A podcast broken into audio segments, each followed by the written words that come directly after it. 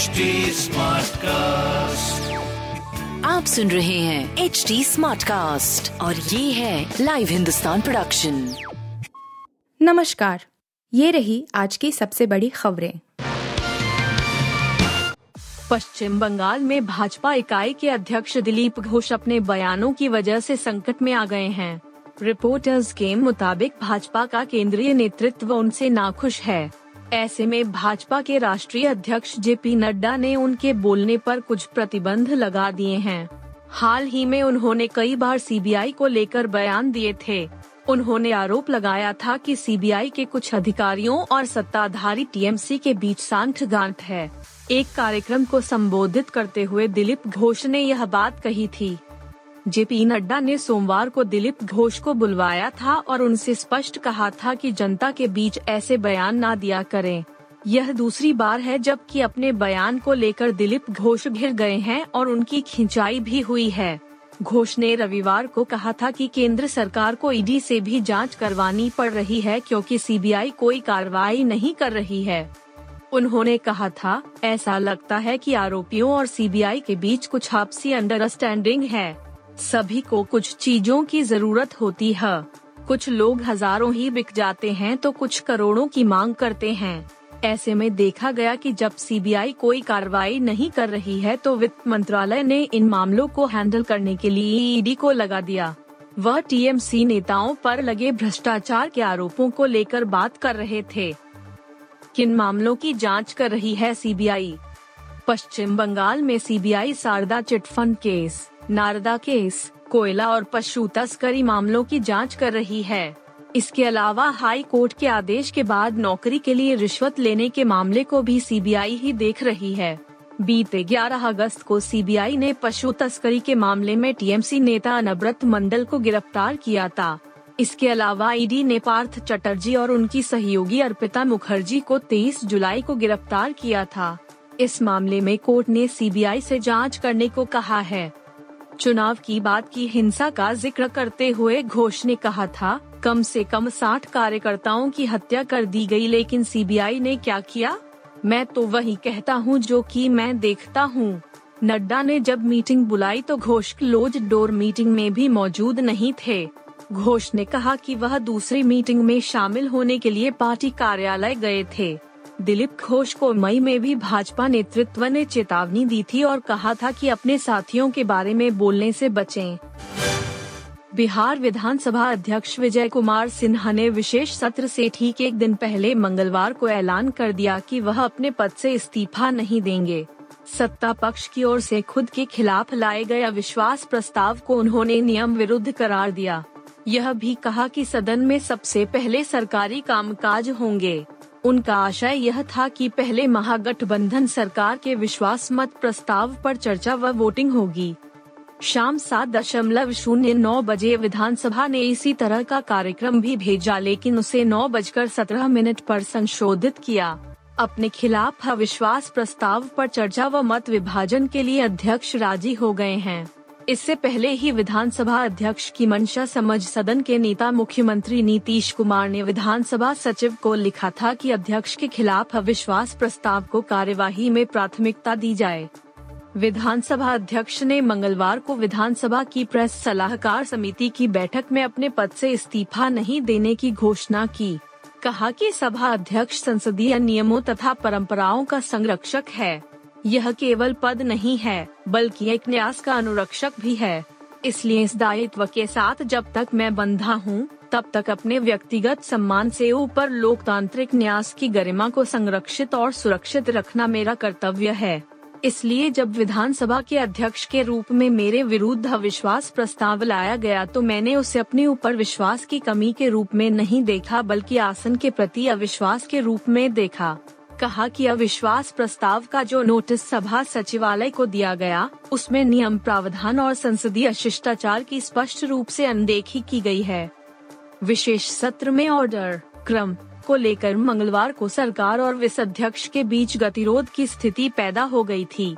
सरकार जहां पहले अध्यक्ष के खिलाफ दिए अविश्वास प्रस्ताव को लाना चाहती थी, वहीं अध्यक्ष ने दो टूक कहा कि सरकार का काम पहले तब अन्य काम लिया जाएगा। परस्पर विरोधी इन प्रक्रमों से एक बड़ी अजीब स्थिति पैदा हुई। ऐसे में विधानसभा की कार्यवाही के ऑर्डर पर सभी की निगाहें टिकी थीं। इस बाबत संसदीय कार्य मंत्री विजय कुमार चौधरी ने कहा कि बिहार विधानसभा की प्रक्रिया तथा कार्य संचालन नियमावली के नियम 20 के मुताबिक किसी दिन की कार्रवाई का प्रक्रम सदन के नेता के साथ सचिव विधानसभा निर्धारित करते हैं, इसलिए अध्यक्ष उसे बदल नहीं सकते। इस्तीफा न देना गलत परंपरा। बिहार विधानसभा के उपाध्यक्ष महेश्वर हजारी ने कहा कि अध्यक्ष पद से विजय सिन्हा का इस्तीफा नहीं देना गलत परंपरा की शुरुआत है। सत्ता अंकों का खेल है। सरकार के पास 164 सदस्यों का बहुमत है, जो रोज आसन पर बैठकर सदस्यों को नैतिकता की दुहाई देते रहे हैं, वह इस्तीफा नहीं कर रहे हैं, तो इससे बड़ा दुर्भाग्य नहीं हो सकता। अध्यक्ष को हटाने की शक्ति सदस्यों व सदन में निहित। बिहार विधानसभा की प्रक्रिया एवं कार्य संचालन नियमावली के नियम 110 में अध्यक्ष को पद से हटाने के संकल्प को देने का प्रावधान है, जो भारत के संविधान के अनुच्छेद 179 से उद्भूत है। इस प्रकार के प्रस्ताव की स्वीकृति या स्वीकृत का निर्णय सदन का अध्यासी सदस्य ही कर सकते हैं, जिसका आधार 38 सदस्य के खड़ा होकर संकल्प प्रस्ताव का समर्थन करना अथवा कम सदस्य का खड़ा होना होगा। उल्लेखनीय है कि अध्यक्ष के निर्वाचन में सभी भूमिका माननीय सदस्यों एवं सदन की होता है, अतः उन्हें पद से हटाने की शक्ति भी इन्हीं में निहित है। संवैधानिक मर्यादा और संसदीय परंपरा के मुताबिक विजय सिन्हा को पद छोड़ देना चाहिए। नहीं छोड़ते हैं तो हटाने का विकल्प है। 164 बहुमत सदस्यों का उनमें विश्वास नहीं है। एक मिनट भी उनकी अध्यक्षता में कार्यवाही का संचालन संसदीय मर्यादा का अभ्यास होगा। राहुल और प्रियंका के साथ मेडिकल चेकअप के लिए विदेश जाएंगी सोनिया गांधी, बीमार मां से भी मिलेंगी।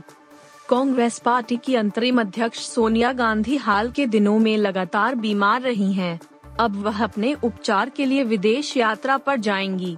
उनके साथ पार्टी के पूर्व राष्ट्रीय अध्यक्ष और उनके बेटे राहुल गांधी और कांग्रेस महासचिव और उनकी बेटी प्रियंका गांधी वाड्रा भी साथ रहेंगी। कांग्रेस महासचिव जयराम रमेश ने एक बयान जारी कर इसकी जानकारी दी है।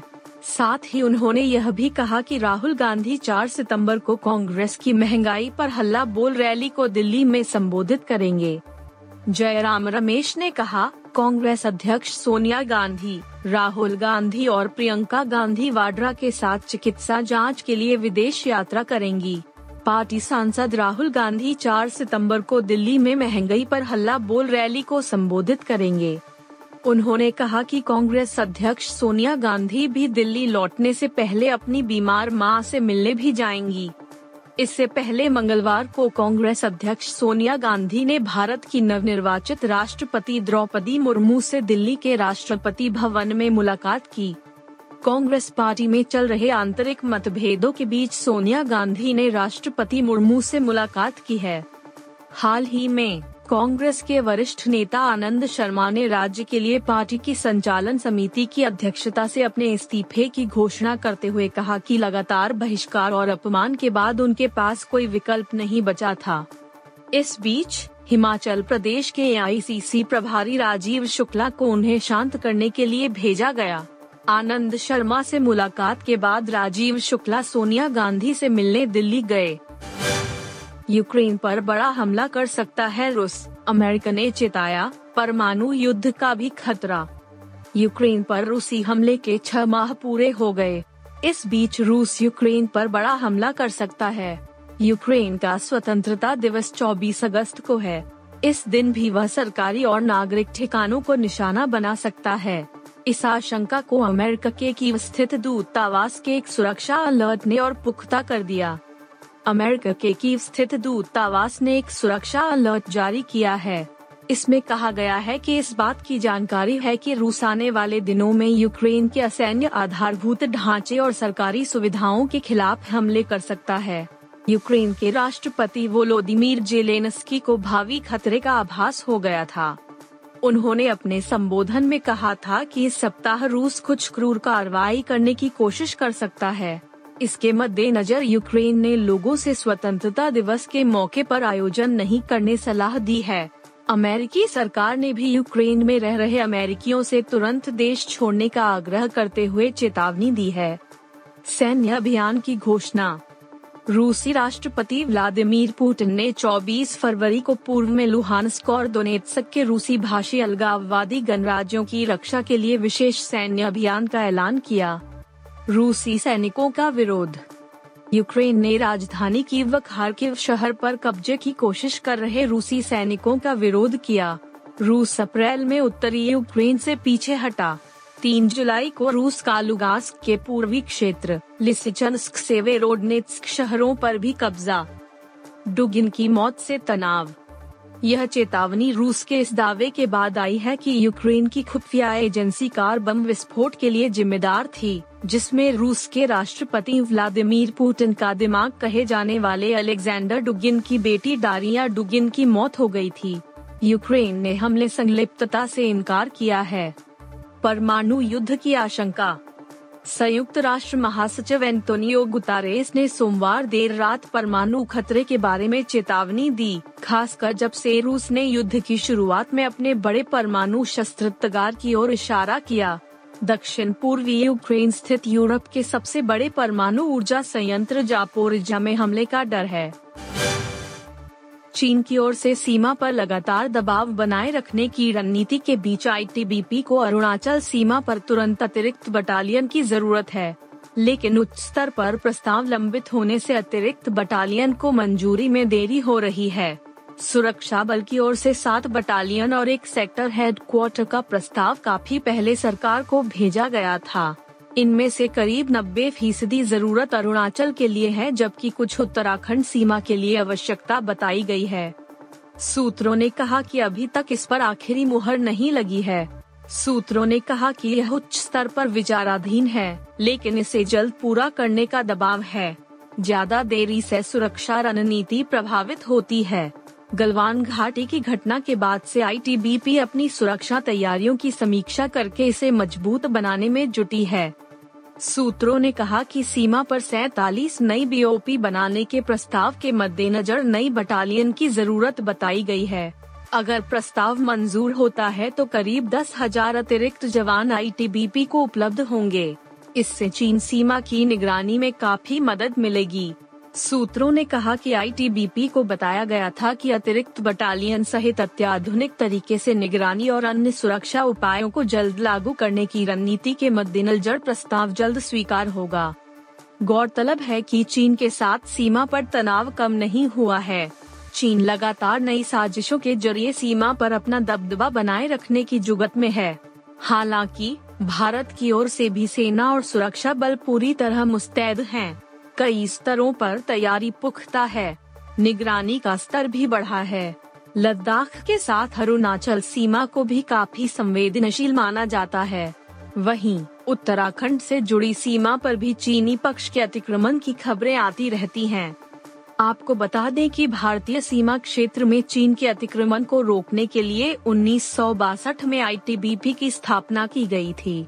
आईटीबीपी में करीब 90,000 जवान हैं। आप सुन रहे थे हिंदुस्तान का डेली न्यूज रैप, जो एचडी स्मार्ट कास्ट की एक बीटा संस्करण का हिस्सा है। आप हमें फेसबुक, ट्विटर और इंस्टाग्राम पे @HT SmartCast या podcasts@hindustantimes.com पर ईमेल के द्वारा सुझाव दे सकते हैं। आप सुन रहे हैं एचडी स्मार्ट कास्ट और ये था live Hindustan production. HT smart cast.